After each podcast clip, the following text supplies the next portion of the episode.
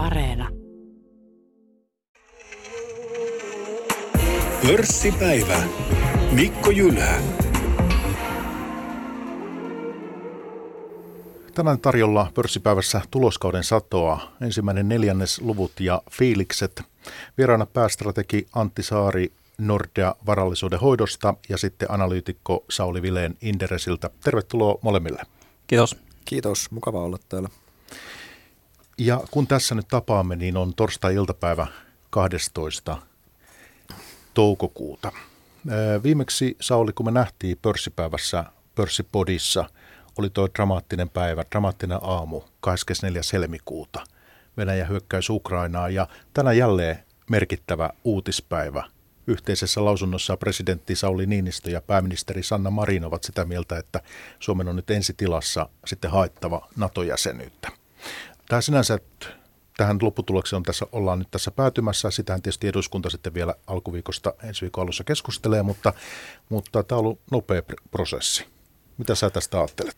Tämähän on monella tapaa juhlapäivä, että vaikka se nyt onkin ollut aika hyvin tiedossa, että näin tulee menemään, mutta se, että me nyt vihdoin sanomme se ja maanantaina eduskuntahan on käytännössä läpihuutojuttu, niin tosi ihan, ihan mahtavaa, että me tehdään näin. En olisi, en olisi silloin uskaltanut toivoa silloin, silloin mitä siitä on reilu pari, reilu, reilu pari kuukautta taakse takaperin, en olisi kyllä silloin uskaltanut edes toivoa, että näin nopeasti oltaisiin tässä pisteessä. Onhan tämä Suomen, on tämä Suomen kansan mielipide kääntynyt hurja. Sehän on se, miksi, tämä, miksi me ollaan tässä. Suomen kansa on kääntänyt kelkkansa tästä vahvan näkemyksen ja se on ihan älyttömän hienoa kyllä. On, on, olen erittäin, erittäin, erittäin iloinen itseni ja, itseni ja lasteni ja kaikkien muiden suomalaisten puolesta, että mennään NATOon. Ää, tässä nyt sitten monenlaista uhkakuvaa ikään kuin ilmassa. Niin ehkä jos mietitään tuohon, varmasti me tullaan jonkinlaista vaikuttamista tässä saamaan ja kokemaan. Se on, se on varma vähintään niin kostotoimenpiteenä ja niin näpäytyksenä, mutta faktahan on, että kyllähän se vaikuttamisen ikkuna oli tässä välissä. Nythän on vaikuttamiseen myöhäistä. Samaan aikaan meillähän on poliitikot hoitanut tämän ihan fantastisen hyvin. Siis tämän, että meillä on haettu niin vahvat turvatakuut, kun pystytään viimeksi Iso-Britannian niin kuin allekirjoittamana. Me ollaan, tämä on rakennettu niin hyvin tämä kokonaisuus, että tähän se on, se on niin kuin liian myöhäistä, jos se on, niin se on enemmänkin tämmöistä kostotoimenpiteen härnäystä sitten. Et siinä mielessä niin joku optimisti voisi sanoa, että me voidaan itse asiassa päästä yllättävän pienelläkin tässä. Se on mun mielestä ihan myös mahdollista, että heillä on fokus muualla ja he myös tiedostaa, että ei ole mitään hyötyä, että sitten se jää johonkin just, että kaadetaan jonkun pankin sivut tai jotain muuta tämmöistä, niin kuin, millä ei ole mitään käytännön vaikutusta sitten. Toivotaan totta kai sitä kaikki. Luultavasti ehkä todennäköisempää on se, että kiusataan jotain sellaisia yhtiöitä, jotka ehkä on siellä, mutta niitä on kiusattu jo aika paljon ja siihen on aika hyvin totuttu jo. Mm. Et, en, en nyt välttämättä itse näe tätä, niin kuin, sillä jos miettii lyhyellä tähtäimellä tai jopa niin kuin muutaman vuoden tähtäimellä, niin mitenkään merkittävänä muutoksena markkinoiden kannalta. Et toki pidemmällä aikavälillä niin Suomesta tulee houkuttelevampi investointikohde. Todennäköisesti ainakin ne riskit jonkun verran vähenee, mutta myöskään me ei ole tässä nähty niin kuin sillä tavalla riskien uudelleen hinnoittelu kovin merkittävässä mittakaavassa esimerkiksi Suomen osalta. Pientä, mutta ei mitään sellaista, että yhtäkkiä vaikka Helsingin pörssin PE-kerroin tipahtaa 20-30 prosenttia niin kuin enemmän kuin muu maailma. Tuo on pakko vielä sanoa, sanoa viime kerralla silloin, kun kysyit multa ja Juhalta, että nouseeko maa riskit tästä, niin silloin oltiin vähän sitä mieltä, sitä mieltä että ei tämä nyt silleen vaikuta. Niin, niin kuin Antti sanoi, niin se ei ole nyt näkynyt, mutta fakta on se, että jos meidän päätös olisi ollut, että emme aio hakea, niin mä oon aivan varma, että olisi noussut kaikki, mitä yrityksiltä on kuullut ja mitä keskustelua on käynyt tuolla, niin sen jälkeen se olisi noussut. Miksei se ole noussut, niin on sen takia, kun kaikki on tiennyt, että me tullaan tekemään tämä steppi käytännössä, mutta silloin on pakko pakko myöntää, että silloin en, en, en niin siinä sen tavallaan niin lyhyen aikaa sitä tapahtumasta ei ollut vielä hahmottanut sitä kokonaiskuvaa, että totta kai silloin olisi ollut hyvinkin, tällä olisi ollut merkittäväkin vaikutus meidän maariskiin ihan aidosti, että senkin takia niin ihan äärimmäisen tärkeää, että me tehdään tämä. Niin ja täytyy muistaa, että tässä kuitenkin kaikessa niin meillä mitään lopputulemaa tässä vielä ole olemassa, että mihin tämä kaikki kehittyy. Ei me tiedetä, mihin sota kehittyy. Mm. Öö, tässä on tietysti kuinka on se vie, että me mahdollisesti ollaan sitten Natossa, saadaan ikään kuin kaikki hyväksynnät ja mm. ratifioinnit ja muuta, että onhan tässä tietysti tällaista. Mutta hei, sellainen juttu, mikä liittyy just tähän, on tämä Venäjä-omistukset ja Venäjä-yhtiöt. Mä nimittäin kävin kurkkaamassa, Antti, teillä on muun muassa tämmöinen Venäjä-rahasto Nordealla, niin kaupankäynti on keskeytetty, viimeinen päivä oli siellä, kun mä eilen kävin kurkkaamassa, niin oliko se sitten perjantai 25. helmikuuta. Eli tota, siellä on rahasto suljettu. Mitä sillä nyt tapahtuu? Se, oliko se, katsoinko mä oikein, että se lakkautetaan? Joo.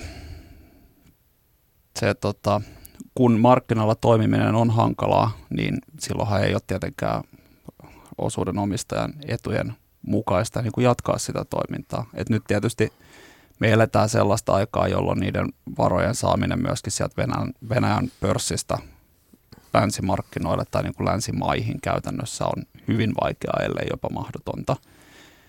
Ja täl, tällaisessa tilanteessa niin ei, ei ole niin kuin kovin mielekästä myöskään ylläpitää sitä kaupankäyntiä, koska sä voit korkeintaan niin kuin ostaa, mutta et myydä.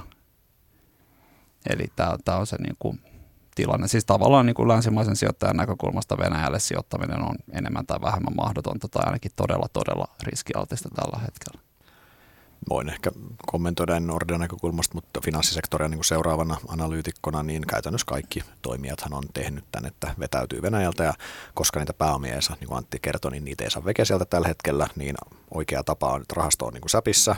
Ja sinne ei tietenkään uutta rahaa oteta, kun ei sinne kukaan, kukaan ei halua viedä lisää rahaa. Ja nyt yritetään vaan etsiä keinoja, millä saadaan maksimimäärä niin kuin rekoverattua näitä osakkeen tai niin kuin pelastettua näitä osuudenomistajien rahoja siitä käytännössä. Ja tällä hetkellä niin, niin omaisuuserien myyminen on äärimmäisen vaikeaa ja niin kuin sanoit, se pääoman kuljettaminenkin takaisin on vaikeaa, niin siellä ollaan monessa talossa vähän niin kuin pending-tilassa näissä tuotteissa. Hyvä puolihan on se, että eihän nämä Venäjän rahastojen kulta-aikahan oli, oli reippaasti yli kymmenen vuotta sitten silloin, kun Venäjä oli yksi BRIC-maista ja Venäjähän oli tämmöinen Eldorado tässä Suomen vieressä, niin se oli jo siis niin kuin kuitenkin silloin niin kuin finanssikriisin, finanssikriisi ennen ja jälkeen vielä, että kyllähän niin kuin Krimin jälkeen ja näin, niin kyllähän kiinnostus Venäjän sijoituskohteena on laskenut ihan hirveästi ja näkyy, että meilläkin Venäjän yhtiöitä pörssissä on tullut hirveästi veke sieltä itse asiassa vuosien saatossa. Ja se nyt se hitti itse asiassa pörssiyhtiöillä on aika paljon pienempi, kun siellä on aika harva enää jäljellä. Ja samaan näkyy niissä rahastoista, ei meillä onneksi ole rahastoissa mitään niin kuin ihan älyttömiä määriä Suomen mittakaavassa pääomaa, mikä on tosi, tosi hyvä.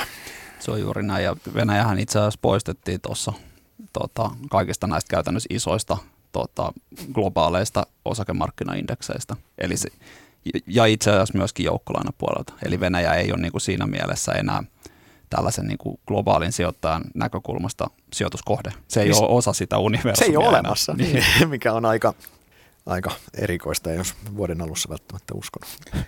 Tuohon mitä Sauli sanoit, niin just tänään kuultiin, miten Fortum valmistelee hallittua poistumista Venäjältä. Fortum siis raportoi – tuloksensa tänään, kun me tässä tavataan 12. päivä toukokuuta, niin äh, siellä on monen sorttista numeroa ja lukua ja tilanne ja siellä Euroopan energiasektorilla hyvin auki. Onko siitä, haluatko Sauli vaikka Fortumista jonkun sanan sanoa? No hyvin ylätasolla voin, en luonnollisesti meillä seuraa, mutta totta kai tuo Venäjän irtaantuminen on enemmän ja vähemmän odotettukin sieltä, mutta toki sieltä on, pitää huomioida, että sieltä pois pääseminen vie aikaa, sulla on ne te- laitokset siellä ja valtavasti, tai niin kuin on paljon, absoluuttisesti paljon pääomia, se nyt Fortumin kokonaisuudessa hirveän iso ole.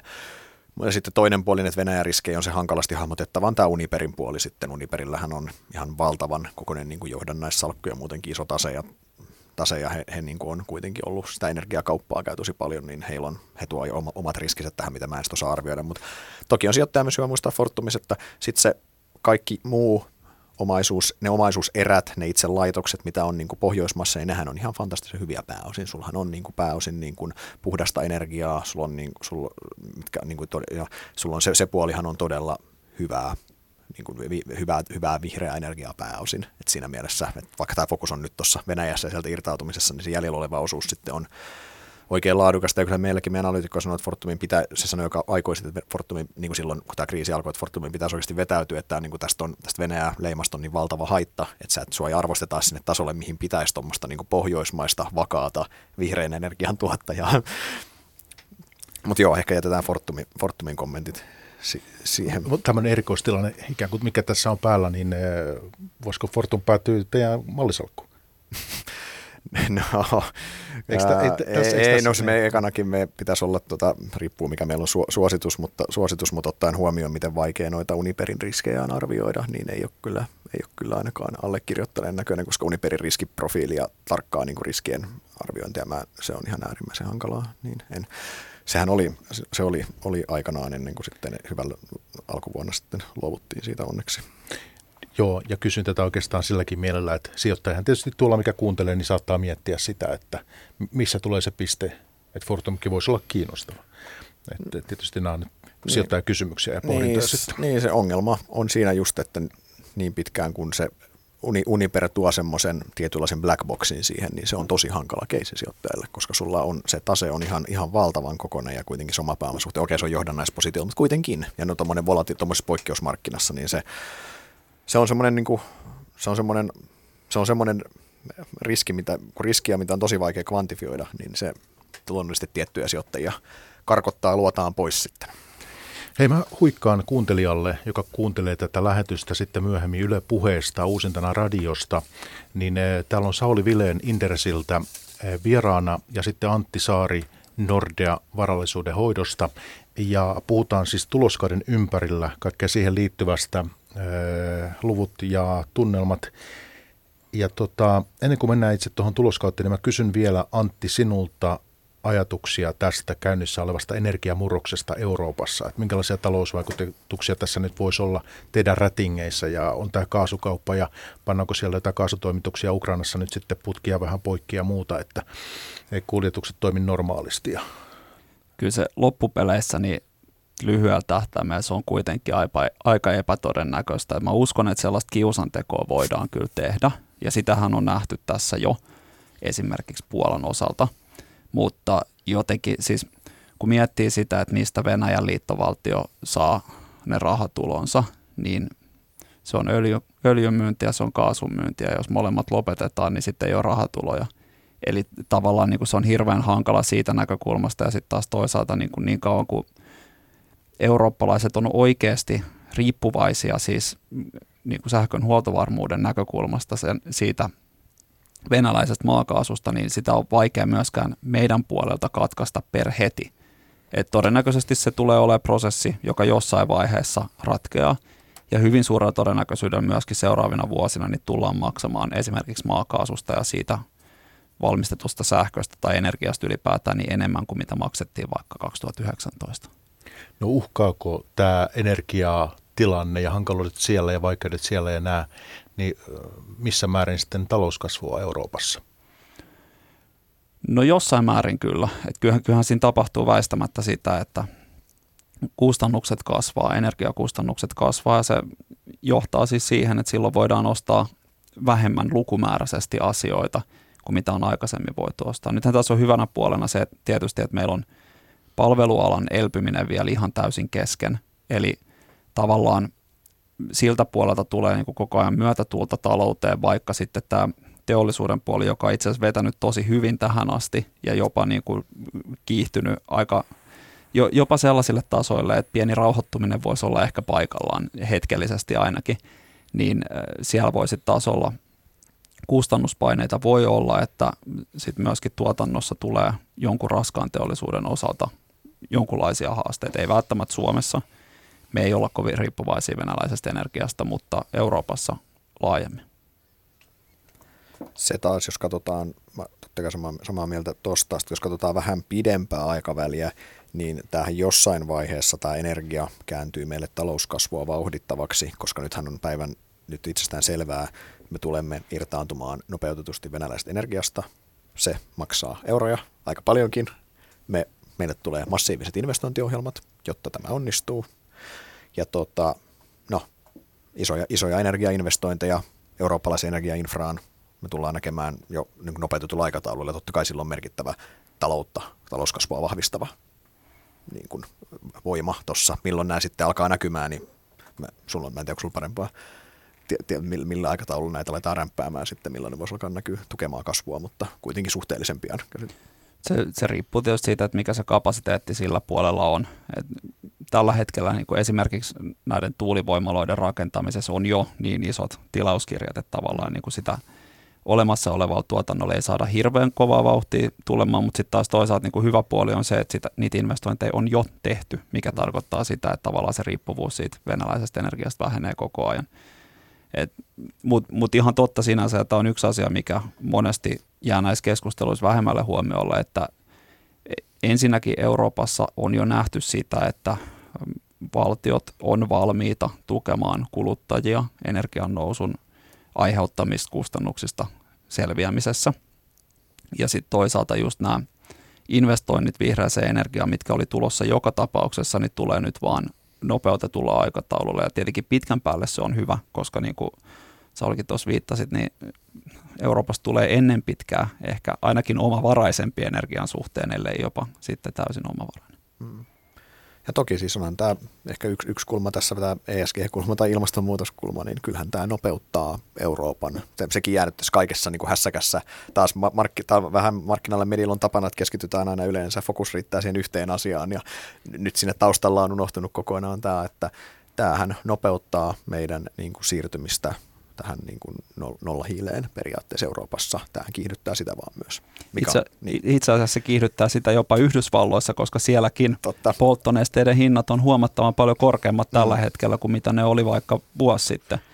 Eli sekin tavallaan, mitä, mitä kalliimpaa se fossiilinen polttoaine on, niin mm. niin tietysti sitä isommat kannustimet on luoda sille vaihtoehtoja. Markkinatalous toimii. Kyllä, No hei, nyt sitten tämä tuloskausi on tässä jo päätöksessään.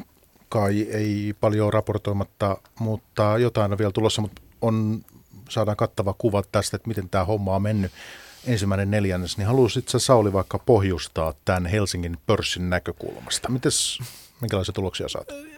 Tämä on mennyt ihan hyvin, jopa voisi sanoa ainakin, ainakin pelättyä paremmin. Oli kuitenkin iso epävarmuus, että mi, mitä sieltä tulee, mit, mi, miten menee. Niin oli pää, pääsääntöisesti on ollut aika hyviäkin tuloksia. Joo, kustannuspaineet alkaa tulla läpi tuloksiin totta kai.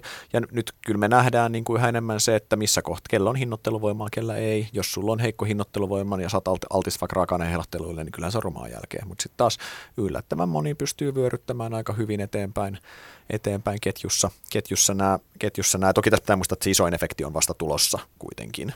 Siinä se, se, se, vasta, se vasta tulee tulevina kvartaaleina, mutta liikevaihdot ihan, ihan ok liikevaihdot kasvaa. Toki tässä markkinoissa pitää muistaa, että koska inflaatio on kovaa, niin käytännössä se orgaaninen kasvuhan, se hämärtyy se kuva, kaikkihan tavallaan kasvaa sen inflaation avulla, mutta sitten se, että mikä on se orgaaninen kautta niin kuin volyymikasvu siellä alla, niin se, tämähän on asia, mistä et hirveästi kymmenen vuoden aikana puhua, kun inflaatio on ollut nollissa suunnilleen, mutta, mutta ei ihan siis, ihan, ihan ok, ja siis näkymät on edelleen ihan ok, joo, se koronadisclaimeri on vaihtunut nyt niin kuin Venäjä-disclaimeri ja toimitusketju-disclaimeri, mutta ihan niin kuin, ohjeistukset piti kuitenkin pääosin, mitä siellä on annettu ja näin, niin ihan niin kuin varovaisen positiivista, koska epävarmuus on korkealla edelleen. Yksi sellainen sektori, mikä itselle on, on tota, osunut silmään ja mikä tilanne on hankala, on tämä kotimainen elintarvikesektori. Eli tällaisia yhtiöitä kuin vaikka Raisio tai HK Scan tai Atria esimerkiksi, niin eh, kaikille tuttuja, niin kustannukset nousee ja, ja tota, tulokset on, on tota, tosi kovassa paineessa tässä. Niin, ehkä tuolla sektorilla kuvastuu just se, että se ra- saat herkkä raaka-aineen hinnoille, ne hinna- hintaliikkeet on poikkeuksellisen rajuja, ja sitten sun neuvotteluvoima, eli se hinnoitteluvoima sinne ketjun toiseen päähän, missä on vastassa nämä suomalaiset muutamat kauppajätit siellä, kellä on aika tiukka otessusta kuitenkin siinä mielessä, hinnoittelumielessä, niin sinne on vaikeampi vyöryttää niitä, niin se on hankala paikka, että se on varmaan malli esimerkki siitä, että miten se nyt, ennen kuin sitten toki hekin niin kuin pyrkii sitten nostamaan nostamaan hintoja, mutta se tulee viiveellä sitten sinne. Että kyllä toi, to, tuolla on, ja nämä on niin poikkeuksellisia nämä tiettyjen raaka-aineiden hintaliikkeet ollut totta kai, mikä sitten, mikä sitten näkyy, näkyy tuolla. Mites Kesko on sinulle tuttu yhtiö ainakin aiemmin ollut, niin mikäs he ilmeisesti on kuitenkin tuloskunnassa? Keskohan on ihan hurjassa tuloskunnassa. Se on, Kesko on yksi niistä yhtiöistä, missä kyllä niin kuin näkyy, että johdolla on merkitystä. Kesko oli, oli pitkää historiassa silloin aikanaakin, kun sitä on katsonut sijoittajan analytikkona, oli semmoinen niin kuin aika keskinkertainen semmoinen niin kuin 7 plus, plus ja sitten sinne tuli, niin kuin, tuli tuli Helanderin toimariksi, niin siitä on tullut ihan niin kuin semmoinen niin kuin luokapriimus yhtiönä näin koulutermejä, ja se on ihan hurjaan kuntoon laitettu. Ja onhan keskolla totta kai siis se markkina-asema on niin vahva, se ruokakauppa, mikä on se heidän, heidän se syömä hammas, niin onhan se Suomessa siis ruokakauppa, sulla on kuitenkin se kilpailutilanne suhteesta, ja sulla on kolme toimijaa siinä, ja siinä ja se markkina on pitkälti jaettu niiden kesken, niin onhan sä, sä operoit myös niin kuin poikkeuksellisen houkuttelevalla markkinalla siinä mielessä, mutta mihin on myös ihan äärimmäisen vaikea uusien tulla. Mutta mutta joo, oikein ihan hurjassa iskussa. Tämä on just se, että, me, että, tämä on niin kuin, että sano, sanoit, että noilla toisilla yhtiöillä meni huonosti. Kesko antoi positiivisen tulosvaroituksen alkuun, nosti ohjeistusta, kun menee niin hurja hyvin. Sekä niin kuin ruuassa että rakentamisessa. Rakentaminen vetää edelleen, niin kuin kaikki myydään, mitä käsiin saadaan suunnilleen siellä tällä hetkellä. Niin sinänsä myös ehkä yksi teema, minkä tuohon voisi tuloskate lisätä vielä, niin että vähän ristiriitaisia signaaleja, että joillain yhtiöillä on tosi hankalaa, vähän ehkä ja voi olla samalla sektorilla, vaikka niin Tokmannilla oli huomattavasti vaikeampaa ja näin, ja taas sitten niin kuin keskolla ja ainakin silloin vielä, kun Puuilo raportoi, niin sanoi, että ei enää mitään ongelmaa vielä. Niin sinänsä niin kuin ristiriitaisia signaaleja saman sektorin sisältäkin. Ja se, että metsäsektori, sieltähän hyviä tuloksia on kanssa saatu ja voisin kuuntelijalle huomauttaa sen, että metsäteollisuudesta puhutaan pörssipodissa pörssipäivässä sitten viikokuluttua. Käydään sitten on tietysti tuota tuloskuntoa myös osaltaan läpi ja tulevaisuuden näkymiä kaikkea tällaista, mutta että tota, olisiko hyvä, mä voisin tässä vaiheessa kysästä tuosta Nohosta, yhtiö on sinulle tuttu ja on tietysti ollut tämmöinen koronakärsiä tässä ja nyt miten sekin matkailu tietysti myös vaikuttaa sitten osaltaan ehkä heillä. En tiedä vaikuttaako missä määrin, että nyt kun tuo Venäjän lentokielto tässä on ja pystyy ylilentämään, niin mikä tämä Nohon tilanne on? No, ravintolallahan on kautta linjan ollut yksi niin pahimpia koronakärsijöitä. Ihan katastrofaalinen tilanne alalle totta kai, kun yhtäkkiä kielletään liiketoiminnan tekeminen käytännössä ja kiinteät kulut rullaa edelleen, mutta yhtiö onnistui selviämään, selviämään tuosta. Se ei ollut itsestään selvää tuosta kriisistä. Siinä on varmasti ollut kaikki vaihtoehdot pöydällä jossain vaiheessa, mutta siinä on tota, yhtiö pysty pitämään nenän jollain tavalla vedenpinnan yläpuolella. Nythän yhtiö on sitten ihan hurjassa iskussa. Siinä on totta kai lyhyellä aikavälillä se, että patoutunut kysyntä on tosi iso. Se on ihan selvä. Siis meillä kuluttajillahan on patoutunutta kysyntää paljon, paljon palveluihin, kun tapahtuu tämä siirtymä tavaroista palveluihin tai normalisoituminen. Ja sitten samalla pakko on hyvä konsultti. Joku fiksu on joskus sanonut näin, niin Nohollakin silloin, kun kassan pohja oli vastassa ja niin kuin siellä, sieltä kukkarosta kirjaimellisesti tuli se kärpänen vastaan, niin sun piti leikata kaikki kulut, mitä pystyit, niin onhan se tuloskone aika, aika hyvässä kunnossa, kun kaikki mahdollinen on kaivettu läpi siellä. Niin, mutta siis sehän se on, se on nyt kova sisku, se on se tasevelkainen tuon kriisin jälkeen, mutta tuolla, tuolla, tuolla kunnolla, tuloskunnolla ja kassaveran generoinnilla, niin se riskitaso tulee suht nopeasti alas siitä. Mutta, siis, mutta eikö liiketulos kuitenkin ollut vielä alkuvuonna tappiollinen? No joo, ja alkuvuosina oli sinänsä, että tammikuuhan oli varmaan koko koronakriisin vaikeimpia, kun se oli, tammi, oli, oli kaikki kiinni ja ei ollut kunnon tukia ja se oli niin kuin monessa kertaa, kun laitetaan säppiin, mutta sen jälkeen hän alkoi elpymään ja sittenhän se niin kuin aina niin se on elpynyt se kysyntä, kun se ampunut champagnepullon korkki sitten ylös, kun sinne saa ihmiset mennä, niin ihmiset menee sinne ja patoutunutta kysyntää näkyy, näkyy totta kai ja iso kysymys on sitten H2 se, että miten tota, mitään kuluttajien ostovoima kestää. Tästähän tulee tosi ristiriitaista dataa kuluttajista ylipäänsä. Te esimerkiksi katsoo kuluttajaluottamusta, se on mennyt tonttiin ihan huolella. Samaan aikaan teidän korttidatat, Nordean korttidatat. Siinähän ei näy, että just eilen mä luin sen teidän erinomaisen sen talouskatsauksen, niin siinä tota, siinähän oli just se, että teidän data ei, ei kuluttaja voi hyvin. Eikö niin? Näin, näin se on. Siis sehän on, ihmisethän vihaa inflaatiota. sehän, sit, tähän näkyy ihan niin kuin joka paikassa. Mm. Jenkeissä on ihan sama tilanne, kuluttajaluottamus tulee tonttiin, silti ihmiset ostaa enemmän kuin koskaan tavaroita ja palveluja. Mm. Eli se on vaan, siis luottamuksen lukeminen tällaisessa tilanteessa on tosi vaikeaa. Mm. Ja sitten toisaalta siellä on kyllä niitä säästöjä, jotka on jäänyt sitten korona-aikana joko näiden tukipakettien ansiosta tai sitten vaan sen takia, että ei ole vain yksinkertaisesti ollut mahdollisuuksia kuluttaa sitä rahaa, jolloin se on vaan jäänyt sinne pankkitilille. Ja ky- kyllä se niin kuin ennen pitkään sieltä kuitenkin palautuu jossain määrin ainakin talouteen. No joo, okei. Hei Antti, äh, sä voisit tässä vähän kertoa sitten tuloskaudesta Yhdysvalloissa.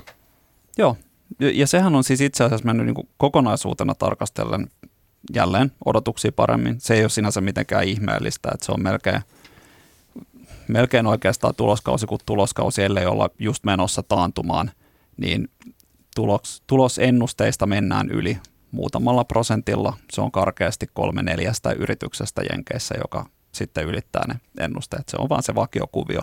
Nytkin on itse asiassa tämän Q2 ennusteita pikkusen ruuvattu alaspäin, niin kuin aina tehdään kvartaalin kuluessa, ja sitten niistä mennään sillä muutama prosentin yli.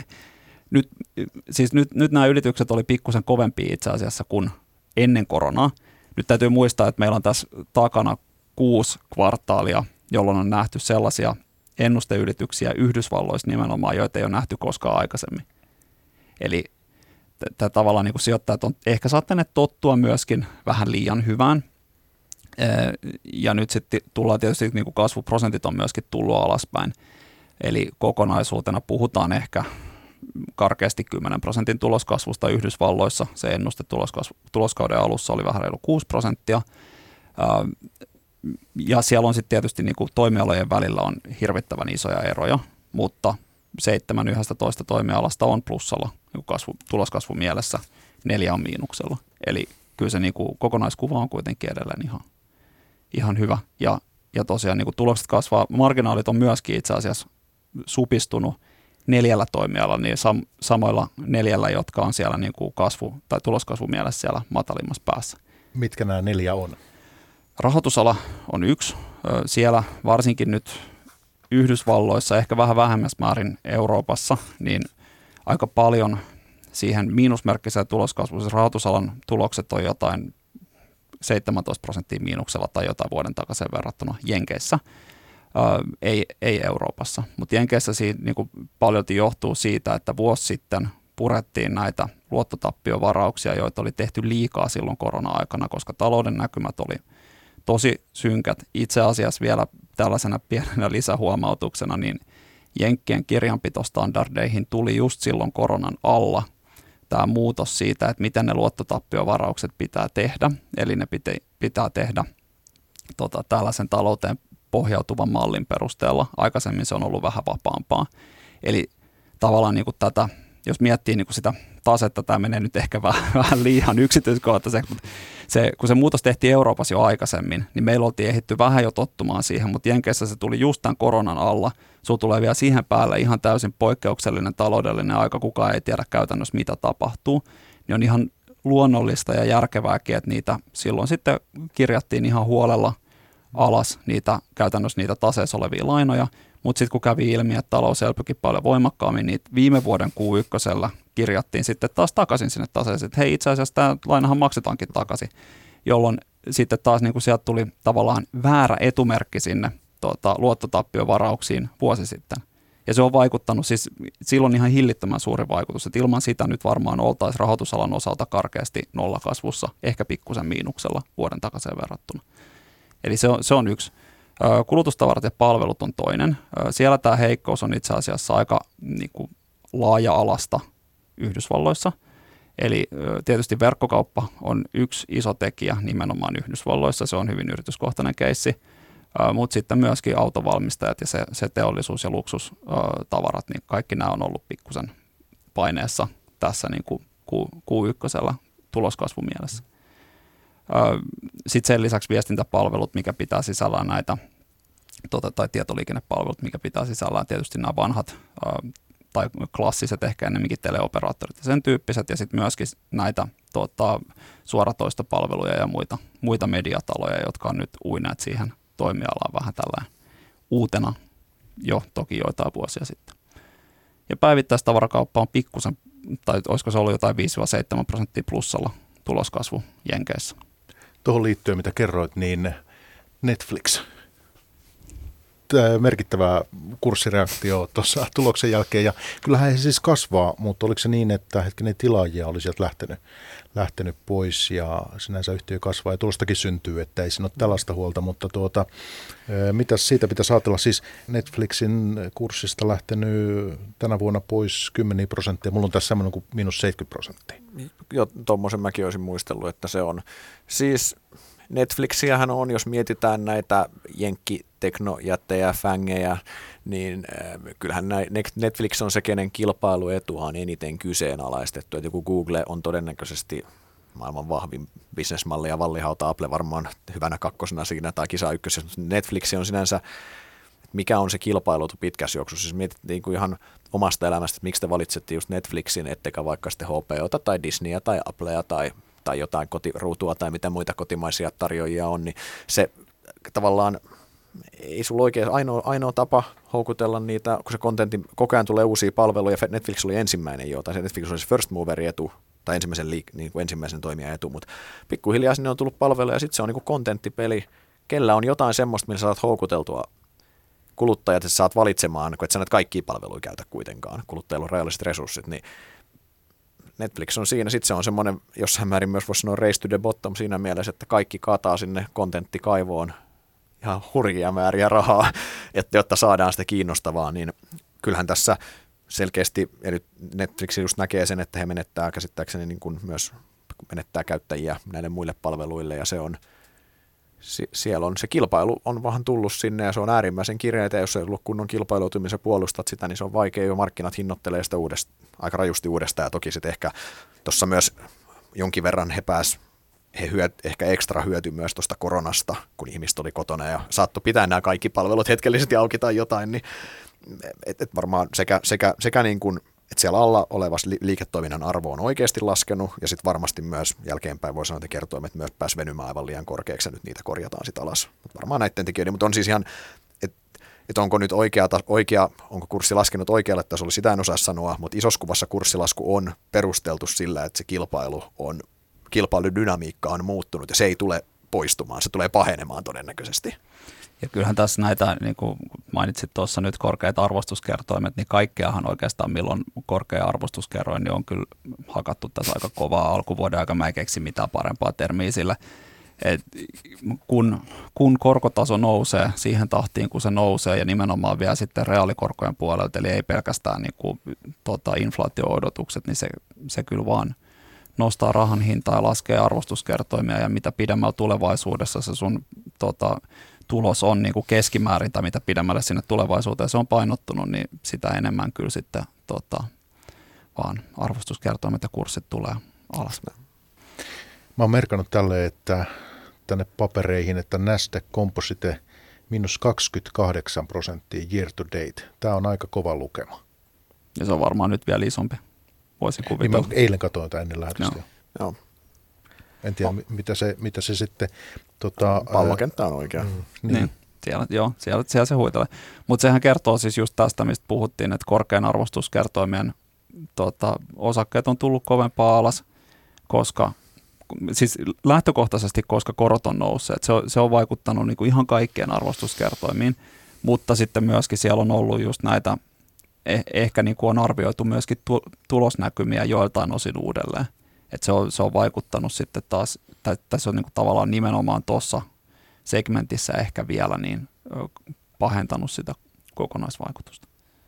Mm. Ja sitten semmoinen, tota, tai sano vaan Sauli, joo. Niin, siis joo, se on ihan selvää, että korkean nousu niin laskee niiden pitkällä kassavirtojen arvoa, siinä ei ole kahta sanaa, mutta kyllähän kyllähän myös siis, kyllähän se pitää siis sanoa, että kyllähän tuolla teknosektorilla, en tarkoita, ei ole koko sektorilla tietenkään, mutta kyllähän siellä oli tietyllä alueella aika räikeäkin kupla, mistä varmaan ääriesimerkki on tämä arkki, tämä Katie Woodin, tämä mikä nyt saa, niin kuin ihan, saa ihan suhteettoman paljon palstatella, ja siitä on tullut tämmöinen kiiltokuva tälle, tälle kuplalle, mutta kyllähän siis se, että siis siellä kyllähän ne arvostukset oli, niin, kuin, niin siellä oli niin kuin mitään järkeä monella niissä omistuksissa, mutta sitten sit taas samaan aikaan, niin sitten taas niin jos katsot niin kuin, esimerkiksi näitä jättiteknoja, mitkä on tullut alas, niin joo, se selittyy pitkälti sillä, sillä koroilla. Ei ne niin kuin ollut, varsinkin korkoympäristöön nähden, ei nyt missään niin kuin kuplahinnoissa, olihan ne korkeilla ne arvostukset, mutta ottaa huomioon, miten loistavia, miten niin kuin ne on maailman parhaita bisneksiä monet niistä, niin se on ihan, että... Mutta sitten siellä pinnan alla on ollut kyllä, siellä on ollut ihan niin kuin kunnon verilöylyä menossa just se arkki vaikka esimerkkinä, mitä se on tullut alas 75 pinnaa tai jotain ja siellä, että Hei, äh, sille kuuntelijalle, joka ei tuohon storyin tutustunut, niin voisitteko te kertoa ihan lyhyesti tämän Arkin tarinan? Tai mistä siinä on ollut kyse? Kumpi no, haluaa? No siis mä voin, siis on ollut tämmöinen, äh, heillä on siis tämmöinen, Katie Wood on tämä rahastonhoitaja, tämmöinen ARK Innovations rahasto, eli on ideana siis se, että sijoittaa tämmöisiin isosti niin kuin tulevaisuuden teknologian yhtiöihin ja tulevaisuuden voittajiin bettaa semmoisiin niin kuin tosi vahvasti, että hakee, hakee niitä sinne ja se rahasto on pitkään oli semmoinen aika pieni ja sitten tuossa koronan jälkeen niin siitä tuli semmoinen, se rahasto ampui aivan katosta läpi, se tuotti niin kuin sat, mä muista, monta, monta sataa prosenttia suht lyhyessä ajassa ja hänestä sitten Katie Woodista tuli tämän myötä, kun media, media finanssimediakin tykkää rakentaa tosi narratiivin, niin hänestä hän tuli niin kuin rokkitähti tässä, hän oli se, hän oli se niin kuin täysin ylivertainen osakepoimia, mihin tahansa hän koskee muuttuu, muuttuu kullaksi ja hän oli niin kuin, hänestä tuli se ja sitten no, siitä sitten rullataan 12 kuukautta eteenpäin tai jotain, niin se rahasto on tullut, tullut alas ja se on itse asiassa hassua, että tämä, tämä menee se rahaston kurssigraafi, kun sen piirtää silloin Nasdaqin teknologian aikaan päällekkäin, niin ne menee niin kuin liikuttavan yksi yhteen jopa, mutta, tota, mutta joo, nyt se on sitten romahtanut ja nyt se on kaikki ne tuotot koronan jälkeen on menetetty ja, menetetty ja on hävinnyt perusindekseille ihan reippaasti ja näin. Reippaasti ja näin. Mutta tämä, on, mutta sinänsä on ollut niin kuin, siis, sinänsä siis, siis ollut, ollut niin kuin ihan kiehtova tarina seurata vierestä. Ja siihen kai liittyy tämä Peloton Interactive, tämmöinen kuntoilulaitefirma. Tiedän, että tähän suomalaisetkin piensijoittajat ovat rahojaan laittaneet tai ikään kuin tätä samaa yrityskastia. En niin, tiedä, onko se ei, ollut no, siellä siis hänen... Se arkki, niin, mä en tiedä, oliko se hänen sal- salkussa, voi hyvin olla. Voi olla, voi olla tai ei, mutta, mutta että kuitenkin tämän tyyppisiin ikään kuin. Niin, siis no esimerkiksi se sitten, siis hyvinkin eksoottisesti, saattoi olla hyvin toi ja toi pelotonhan nyt on tästä niin kuin korona jälkikuplasta yksi, niin kuin mistä puhuttiin, yksi malli esimerkki, että ekanakin tuli se kysyntä kuntoilulaitteille ja sitten jokuhan niin sanoi, että se on niin kuntopyörä, missä on iPad liimattu siihen päälle käytännössä ja nythän ne numerot, mitä tulee, on ihan kammottavia siellä ja nyt on niin kuin rumaa saneerausta menossa siellä ja näin, että se on, niin kuin, että se on, niin kuin, se on niin kuin, ja se oli hämmentävää, miten korkealla se kävi sen koronan, sehän on kanssa oli niin kuin ihan, ihan, rehe, ihan niin kuin rehellinen kupla, mitä markkinoille syntyy säännöllisesti. Toi on toki niin kuin, niin kuin yksi yhtiötasolla kupliahan syntyy joka päivä uusia ja puhkee vanhoja käytännössä. Joo, se on, se on just näin. Se on niin kuin, nyt tässäkin niin kuin hyvä ehkä sillä just just mitä Saulikin sanoi tuossa aikaisemmin, että siellä on ollut paljon, paljon tällaisia niin kuin uusia teknologiayhtiöitä ja muita, ja varsinkin mitkä nyt on just hyötynyt tästä koronasta, jotka, joiden kurssitasot on lähtenyt ihan lapasesta, mutta sitten siellä on myöskin paljon sellaisia yhtiöitä, joiden kurssitasot ei lähtenyt samalla tavalla lapasesta tai ainakaan samasta syystä. Eli nyt niin kuin tämä just tavallaan, että kuplia on ollut ja on, on niin kuin jatkuvasti yhtiötasolla. Ja nyt sattui niin kuin vähän isompi joukko, jotka kaikki meni niin kuin tavallaan tämän saman teeman ympärille, ja se kyllä paljon kertoo myöskin tästä Arc Innovationin romahduksesta tai noususta ja romahduksesta.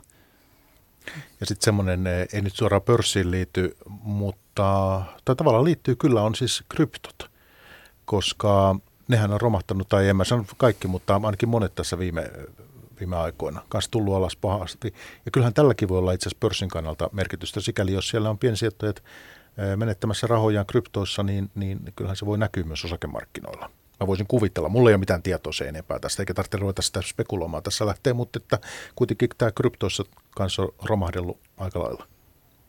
Joo, onhan, onhan se markkina, siis se mitä mä en mitenkään hirveän aktiivisesti seuraa, mutta toki on otsikoista nähnyt, että alas on tultu ja kovaa ja siis varmasti osittain tämä kryptomarkkina ainakin osittain on kuitenkin on tämä markkinalla vellonut liikalikviditeetti on valunut niin kuin jokaiseen mahdolliseen paikkaan, sitä mistä varmasti kryptot ja nämä NFTt ja tämmöiset on, on myös ollut yksi osoitus sitten. Ja nyt kun sitä likviditeettiä vedetään sieltä pois, niin ekanahan se karkaa tämmöisistä omaisuuseristä sitten helposti, että helposti, mutta joo, on ollut, ollut, ollut, ollut rajuja liikkeitä sielläkin, ja toki voiko olla vaikutus pörssiin, no No mä, mä, mä en tuohon mä, mä, mä en tiedä kuinka iso se kryptomarkkina niin kuin kokonaisuutena su, suutena on, mutta toki jos sinne on keskittynyt vaan pääosin, mä, jos se olettaisit, että siellä on yksityissijoittajat isoimmassa roolissa, niin silloin periaatteessa ei sitä mitään niin kuin systemaattista saa kyllä aikaan, mutta en toki, en, en toki tiedä.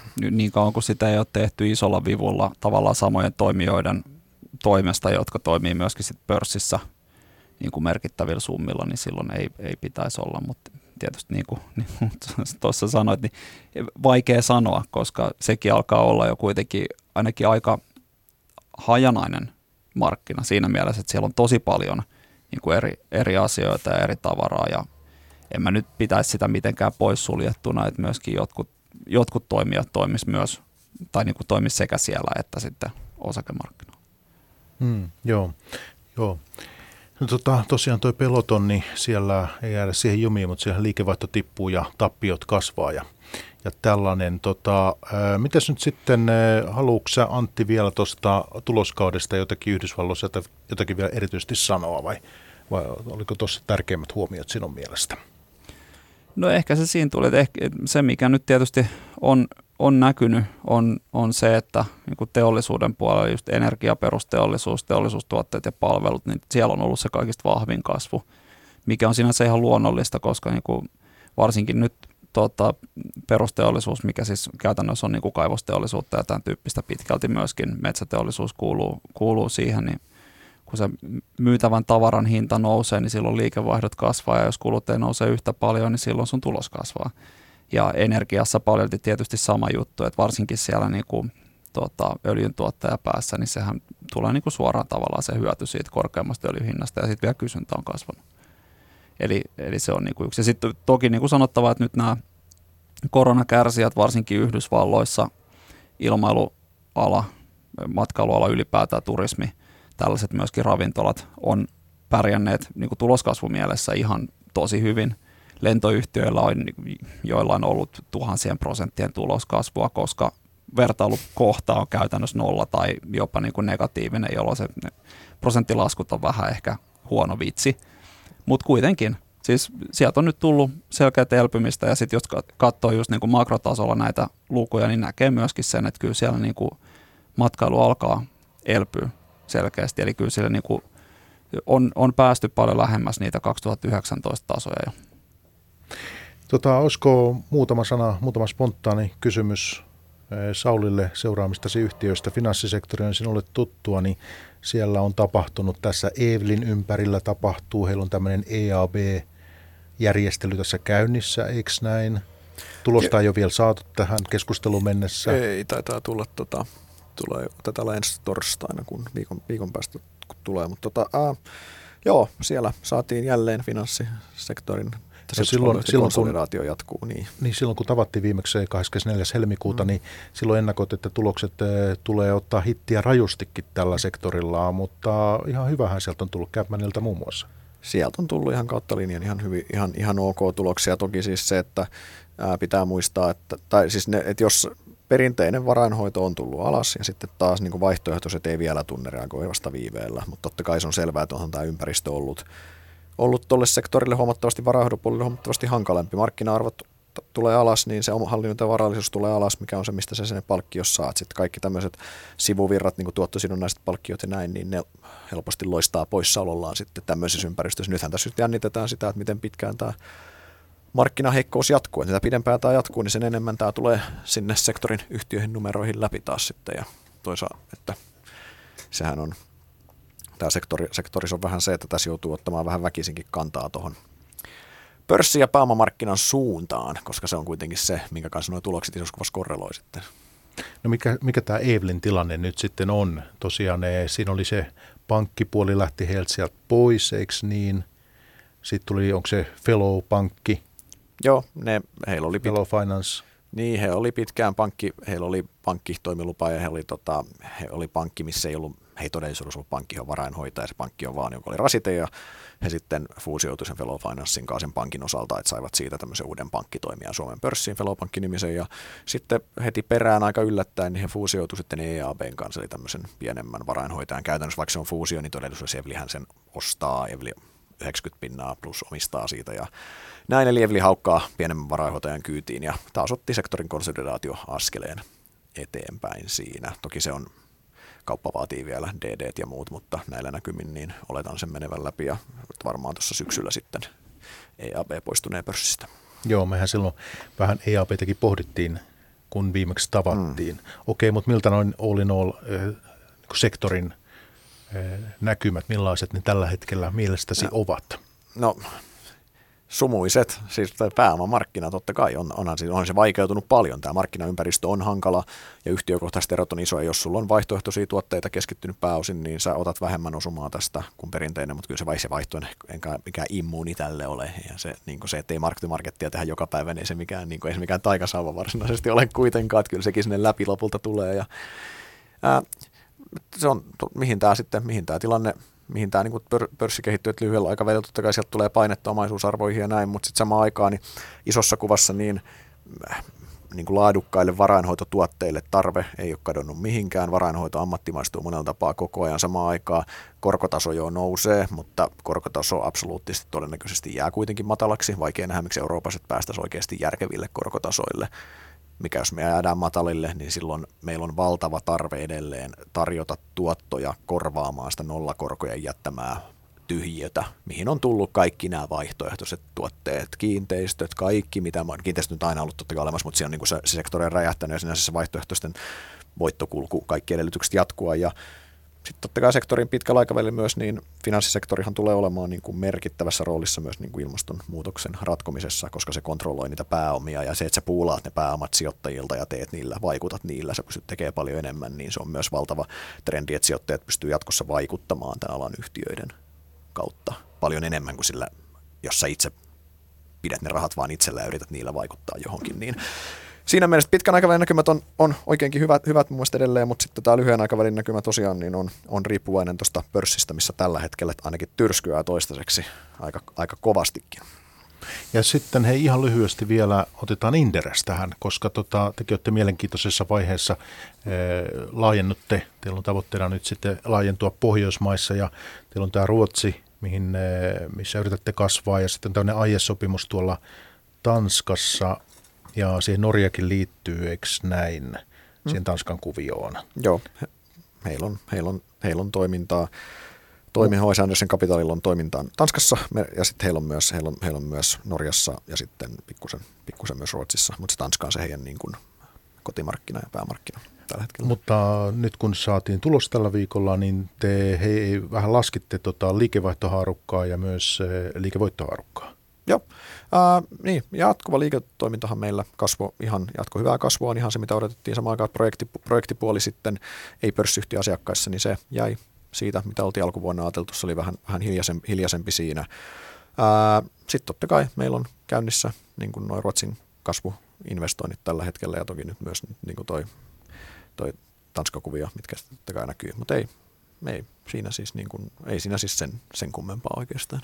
Semmoinen, teillä on hyvät esitykset sivuillanne ja varmasti sijoittajat niitä sitten käy siellä katsomassa. Ei ole syytä niitä keskusteluja toistaa tässä, mutta semmoinen, mitä mä ajattelin kysyä sinulta on se, että tuossa teidän tarinassa kuitenkin ollut tärkeällä siellä te no, niin kuin henkilöinä kommentoijina suomalaisessa talousmediassa, persooninakin varmasti jossakin määrin, niin eh, esimerkiksi sinä olet antanut kasvot Inderesille ja teidän Mikael Rautanen ja, ja, ja sitten Juha Kinnunen ja Antti Viljakainen ää, kommentoinut tota, osakkeita ja markkinoita talousmediassa ynnä muuta ja tv ja kaikkea, niin ää, miten tämä tämmöinen, koska tällä on varmaan kuitenkin ollut merkitystä kuin tähän teidän brändiin, niin oletteko te miettinyt tätä niin kuin ihmisten ja persoonien kautta? Sitten Ruotsi ja sitten Tanska, Norja, niin mikä, mikä tämän osuus ikään kuin menestyksessä on? No totta kai niissä lähdetään brändi mielessä nollista. Meet, meet, kysymään, tota, meet kysymään Ruotsin finanssimarkkinoita, kuka on vaikka Mikael Rautanen tai Sauli niin kukaan ei tässä tarkkaan tiedä, tai se sekoittaa johonkin muuhun luulee. Eli ei ole mitenkään mahdollista, että kukaan, niin kuin, ei, ei, ja se se ei tietenkään ole, ja yhtä lailla Inderes on tuntematon siellä, että siellä sitten lähdetään rakentamaan sitä, niin kuin, ja me ollaan sanottukin, että se Ruotsi tulee kestämäänkin orgaanisesti oikein, että se tulee viemään aikaa ja ollaan myös toppuuteltu odotuksia sen suhteen, että jos sitä lähtee tekemään, että tekemään ja samaan aikaan tota, Tanskasta totta kai saadaan lentävä lähtö sitten kumppanin kautta, kellä on jo nimeä, nimeä siellä. Mutta totta kai siis se on selvää, että sä tarvitset sitä nimeä pitkässä juoksussa markkinalla, totta kai. Se on ihan selvä. Mm. Mutta siis, mut, mut niin, että se, on, se, se, pitää, se pitää rakentaa. Suomessakin tätä on rakennettu tosi pitkään.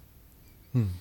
Mutta tarvitaanko siellä myös sellaisia eh, niin kuin paikallisia kasvoja ja paikallisia persoonia, jotta, jotta liiketoiminta ää, tota, no. lähtee lentoon, vai onko se mahdollista ilman? No ei tämä kulminoidu tietenkään, ei tämä kulminoidu ehkä helposti tulee se kuva, että tämä kulminoituu hirveästi yksittäisiin ihmisiin. Kyllä tämä on tiimihommaa. Meillä on, meillä on melkein sata ihmistä, sata ihmistä, ihmistä töissä, että, töissä, että se monesti se on niin kuin, tuntuu välillä, että menee väärään osoitteeseen krediitti, kun puhutaan muutamista, mutta, mutta siis toki niin kuin tässä, toki niin kuin tässä analyysipuolella, mitä mekin niin kuin Antin kanssa molemmat tässä edustetaan, niin toki tässä, niin kuin tässä tässä niin kuin digitaalisen median niin henkilöbrändeillä on iso merkitys. Siinä ei ole kahta sanaa. Siis by the way, aiemmin keskustelin Katie Woodista, hän oli henkilöbrändi. Tämä on edelleen siis, ei sinne, mutta siis silleen, että niillä on myös niillä on, on merkitystä. Siis hän on toki ihan eri kokoluokassa, kun me, me ollaan täällä piirimestaruustasolla. Hän on siellä, hän on siellä olympia, olympialaisissa, mutta, tota, mutta siis joo, mutta siis on, on, on, totta kai henkilöbrändeillä on, on merkitystä, ei, ei kahta sanaa. Ja toki mielellään niin kuin, mielellään, mielellään niitä, mutta ne, ne on sellaisia asioita, mitkä rakentuu sitten taas itsestään. Niitä ei voi pakottaa myöskään. Ne tulee sitten, kun ne jotkut ihmiset nousee syystä tai toisesta esille ja ovat, ovat niin. Joo, ja totta kai minä tiedän ja meidän kuuntelijatkin varmaan tietää, että teillä on laaja tiimi tekemässä vaikka analyysiä, niin e- eihän siitä, mutta halusin vain tietää tämän, että kuulla, että miten tällaisia asioita niin olette tykönänne pohtinut. Joo, kyllä näitä pohditaan ja tiedostetaan, että henkilöbrändit on tällä alalla myös hyvinkin merkityksellisiä. Ihan sama tekeekö niin kuin analyysiä tai varainhoitoa tai mitä, mitä tahansa, jos on semmoinen rooli, missä puhutellaan isompia, isompia massoja. Jos mennään siihen, että mennään niin kuin ihan ihan tuonne niin kuin instituutiopuolelle, niin sitten se on niin kuin taas suhdepelit, ketä sä niin kuin tunnet, ja se on taas sitten niin kuin eri homma. Mutta tässä meidän hommassa henkilöbrändillä on veliä kyllä. Ja nyt sitten eh, tässä vaiheessa pörssipäivään niin aletaan tekemään yhteenvetoa tästä kaikesta, mistä ollaan puhuttu, ja se, miten sijoittaja asemoituu tähän kaikkeen, että tuota, eh, Q1-tulosten jälkeen, niin missä, missä tota, miten voitaisiin tästä edetä, niin mä muistan silloin, kun vuoden, viime vuoden lopussa Antti me tavattiin, niin silloin uskoit, että osakemarkkinoiden nousu jatkuu tänä vuonna. Teidän alkavan vuoden tuottohaarukka osakkeelle globaalisti oli 5-15 prosenttia. Ja joulukuussa tuloskasvuennusteet vaikuttivat mielestäsi liian pessimistisiltä. Muistutit sijoittajia, että korjausliikkeeseen kannattaa varautua vuoden aikana. No sehän meni puoliksi oikein. koreusliike tuli ja tota, tulosennusteet oli liian pessimistisiä, mutta toistaiseksi ei olla ainakaan siinä tilanteessa valitettavasti, että tota, osakemarkkinoilta olisi vielä saatu mitään hirveän hyviä tuotteita. Sinänsä ehkä sanottava tässä nyt se, että vaikka tässä nyt niin kuin, kun katsotaan Helsingin pörssiä ja jopa kun katsotaan Yhdysvaltain pörssiä, niin pörssikurssit on laskenut aika voimakkaasti, eli semmoinen niin kuin jo reipas korjausliike on takana päin mutta itse asiassa euromääräisesti globaalit osakkeet ei ole kuin kymmenisen prosenttia miinuksella tänä vuonna. Se on tietysti ikävää, mutta niin on itse asiassa ihan kaikki joukkolainatkin. Eli kun korot on nousseet, niin joukkolainojen arvot laskee. Eli se on niin kuin melkein sama, että mihin, mihin tällaisen niin kuin isompaa omaisuuslajin ne rahat on laittanut, niin sieltä on valitettavasti tullut lunta tupaa aika huolella. Ja tämä on vielä mm. siinä mielessä ollut aika poikkeuksellinen, että korot on noussut tosi voimakkaasti samaan aikaan, kun osakekurssit on laskenut. Et ei, ei tällaisia niin hirveän, hirveän usein nähdä. Mm. Mutta yhtä kaikki, ää, sanotaan näin, että nyt se rima sille, että päästään sinne 5 prosenttiin globaaleista osakkeista tänä vuonna, niin se rupeaa olemaan aika korkealla, että kun ta- tavallaan mä en ainakaan usko, että vaikka sanotaan, että Jenkeissä se 10 vuoden reaalikorko palaa tästä vähän reilusta nollasta sinne miinus ykköseen enää tuonne niin kuin vuoden alkuun mennessä, se todennäköisemmin pysyttelee näillä tasoilla tai jopa nousee jonkun verran, kun mennään, mennään sitten vuoden loppuun. Samoin niin kuin Euroopassa ehkä hullu ajatella, että palattaisiin, tai mä toivon, mä todella toivon, että ei palata sinne miinuskorkoaikaan enää, ää, nyt kun siitä kerrankin oltaisiin pääsemässä eroon. Mutta se tarkoittaa sitä, että ne arvostuskertoimet, mitä silloin oli, niin niihin ei, ei tulla palaamaan. Mä itse ajattelin silloin vuoden alussa vielä tai vuoden vaihteessa vielä, että tota, korot olisi noussut pikkusen vähemmän tänä vuonna kuin mitä ne on jo nousseet. Ja se niin kuin tietysti taas äh, johtaa siihen, että oltiin ehkä hieman optimistisia myöskin sen suhteen, että mitä se markkina voisi tuottaa. Yhtä kaikki pitää myös muistaa se, että niin kuin tässä alkuvuoden aikanakin on nähty, niin myöskin toiseen suuntaan markkinoilla voi tapahtua kaiken näköistä ja aika nopeastikin. Eli sinänsä niin mun mielestä tästä voi edelleen tulla semmoinen kohtalainen, sanotaan, että niin kuin nolla, nolla osakevuosi karkeasti globaaleilta osakemarkkinoilta, että saat osingot tyyppisesti, mikä nyt on sitten semmoinen parin prosentin, parin kolmen prosentin tuotto. Mutta tosi vaikea sanoa, nyt me puhutaan jo seitsemän kuukauden ennustamisesta tässä kohdassa, eli mitä mä nyt sanoisin, pitää niin kuin itsekin muistaa aina se, että ne omat ennustajalahjat on kuitenkin rajalliset jossain määrin, että tässä, tässä voi tapahtua kaikkea, ja varsinkin jos aina kun puhutaan kalenterivuodesta, niin siinä on fiksattu päätepiste, joka tarkoittaa sitä, että käytännössä niin kuin pitää myöskin saada se viimeisten parin päivän liike niin kuin täsmälleen sinne oikeaan haarukkaan. Mutta mut siis yhtä kaikki, niin siis alkuvuosi on ollut tosi hankala.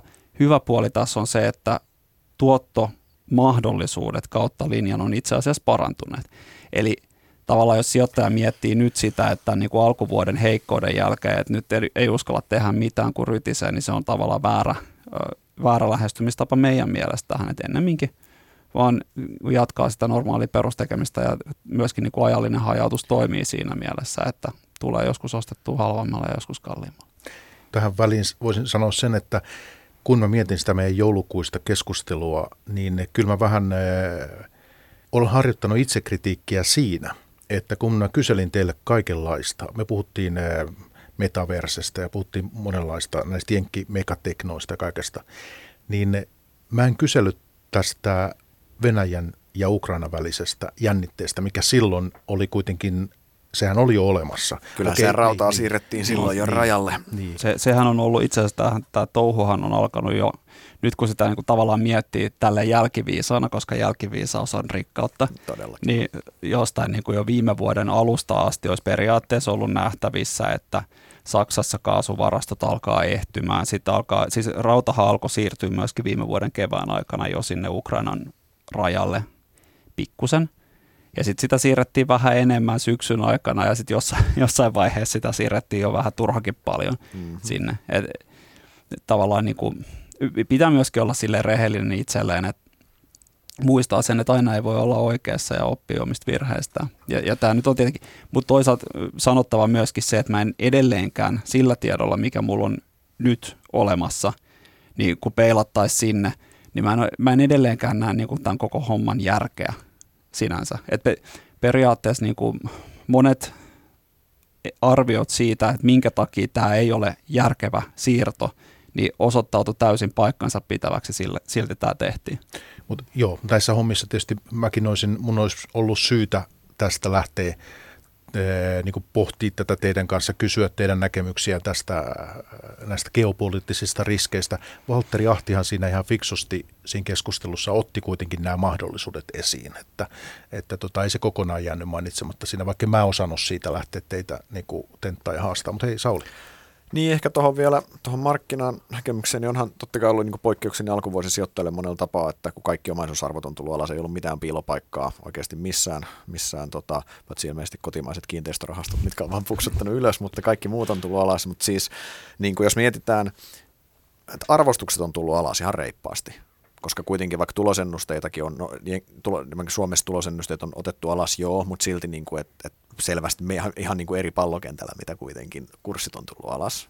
Ja t- tähän vielä siis pieni lisäys, että Suomessa ne on laskenut, mutta muu- muualla länsimaissa tulosennusteet tälle ja ensi vuodelle on nousseet. Yes. Eli mä ootinkin, että sä sanot, kun mä näin sun Twitteristä tuon kommentin. niin tota, tämä on tavallaan se, että arvostukset on muuttunut ihan merkittävästi houkuttelemaksi. Se sijoittajan kannalta se niin kirjaimellisesti tuhannen euron kysymys on se, että kestääkö se tuloskomponentti siellä. Siitähän tässä on kysymys. Koska nyt niin kuin pörssi kuitenkin, mä oon siitä samaa mieltä, että korot on on mahdollista, että me karataan siitä korko, nollakorko ansasta, ja jos me karataan vähänkin korkeammille, niin arvostustasot ei ole se veturi samalla tavalla, jolloin me tarvitaan se tuloskasvu veturiksi takaisin. Kestääkö talous? Se on se, ykkös, se, on se ykköskysymys. Jos tämä talous konsensus on levällään, kun ne kuuluu, että jokin se eväät tällä hetkellä, joku, joku, joku näkee tämän niin kuin tämmöisenä kasvu, skeerinä, vaan tämmöisenä säikäyksenä ja silti jatkettaisiin ihan ok osa huutaa taantumaa tällä hetkellä. Jos talous menee taantumaan, tulosennusteet menee vessasta mukana ja silloin pörssin suuntaan kyllä alaspäin. Ei siinä ole kahta sanaa silloin. Jos toisaalta talous puksuttaakin tuossa ja kestää, niin sitten se tuloskasvu tulee sieltä ja kyllä se niin nyky, ei ne nykyarvostukset siis ihan hurjan korkeita enää, enää ole siihen nähden. Sitten toinen puoli tuloskomponentissa, sori on pitkä puheenvuoro, toinen puoli tuloskomponentissa on marginaalit. Meillä on poikkeuksellisen kovat marginaalipaineet tällä hetkellä monesta suunnasta. Toki pitää muistaa, että niin pörssin sisällä – niin se inflaatio ja marginaalipaine, niin mun korkeammat kustannukset voi olla Antin paremmat myyntihinnat. Et periaatteessa siis totta kai Suomen pörssi on niin pieni, että se ei mene, mutta jos on riittävän iso pörssi, niin se monesti voi liikkua siellä pörssin sisällä se rahataskusta toiseen itse asiassa. Ja sitten totta kai se lopulta kuristaa kuluttajan ostovoimaa sitten, ja se on se, että se kuluttaa sitten vähemmän. Mutta mut niin tämä, että kestääkö marginaalit ja, kestää, ja kasvaako talous. Jos talous kasvaa ja marginaalit suunnilleen pitää, jos se tuloskasvu sieltä tulee, niin eihän kaik, varsinkin niin kuin Eurooppahan alkaa näyttää hyvinkin edulliselta jo periaatteessa. Mutta sitten jos ne tuloskasvuennusteet antaa periksi, niin kyllä sitten, niin kuin, sitten, sitten jatketaan kyllä pulkan kyydissä vielä. Ja tämä, tämä on se ennustamisen vaikeus, että mihin tässä mennään nyt taloudessa. Ja sitten ehkä vielä, jos saan tuohon lisätä sen, että pitää aina muistaa se, että niin kuin lyhyellä aikavälillä ja kuukausien ja kvartaalien ja jopa vuosien tähtäimellä voi sattua ja tapahtua kaiken näköistä. Mutta jos tämä pitää kuitenkin mielessä sen, että yleensä osakemarkkinoille ei kannata lähteä sijoittamaan, jos se oma sijoitushorisontti on alle viisi vuotta, niin e, tällaisilta arvostuskertoimilta sinne niin kuin viiden vuoden päähän niin voi olla jo ihan kohtalaiset tuottonäkymät. Mutta tietysti niin kuin, se riippuu paljon siitä, että, että A just, että tuleeko sitä taantumaa ja kestääkö se kuinka kauan, jos se semmoinen tulee. Et siinä, siinä tietysti niin kuin omat riskinsä on aina, mutta mut tavallaan niin kuin, kyllä semmoinen pitkäjänteisempi sijoittaja niin paljon turvallisemmin mielin nyt voi lähteä lisäämään tai kasvattamaan sitä omaa sijoituspottiaan kuin silloin alkuvuodesta. Ja sitten vielä ehkä nyt niin kuin pieni lisäys tähän on, on se, että kun tässäkin nyt vähän tälle epävarmoissa tunnelmissa mennään ja keskustellaan, niin aina hyvä muistaa, vaikka mä en nyt sano, että tämä on just se hetki, mutta aina silloin, kun kaikki on mahdollisimman epävarmaa, niin se on yleensä just se paras hetki tavallaan myöskin kasvattaa sitä omaa tota, sijoitussummaa, jos vaan oma talous sen kestää. Koska sitten kuitenkin tyypillisesti silloin, kun epävarmuus on suurinta, niin se ei voi enää mennä kuin toiseen suuntaan.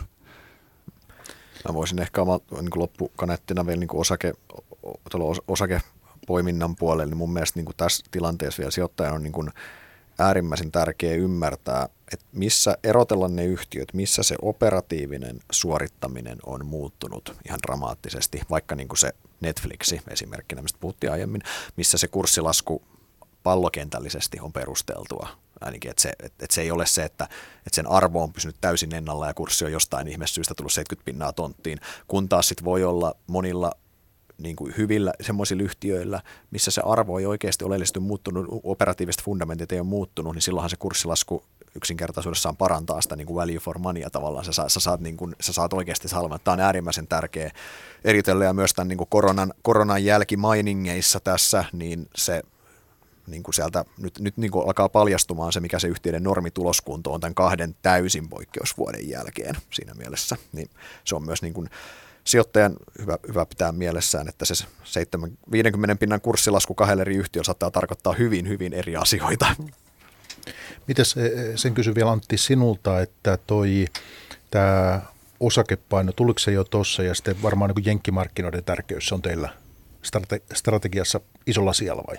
Joo, siis joo, itse asiassa ihan hyviä, hyviä pointteja. Me ollaan siis osakkeissa ylipainossa ja tätä kuulostaa nyt ihan hullulta, kun me puhutaan tässä siltä, että niin kuin osakemarkkinat on laskeneet, mutta itse asiassa niin kuin verrattuna siihen joukkolainakomponenttiin, mikä meidän neuvonnassa on, niin itse asiassa osake, osakemarkkinat globaalisti euromääräisesti on tuottaneet paremmin.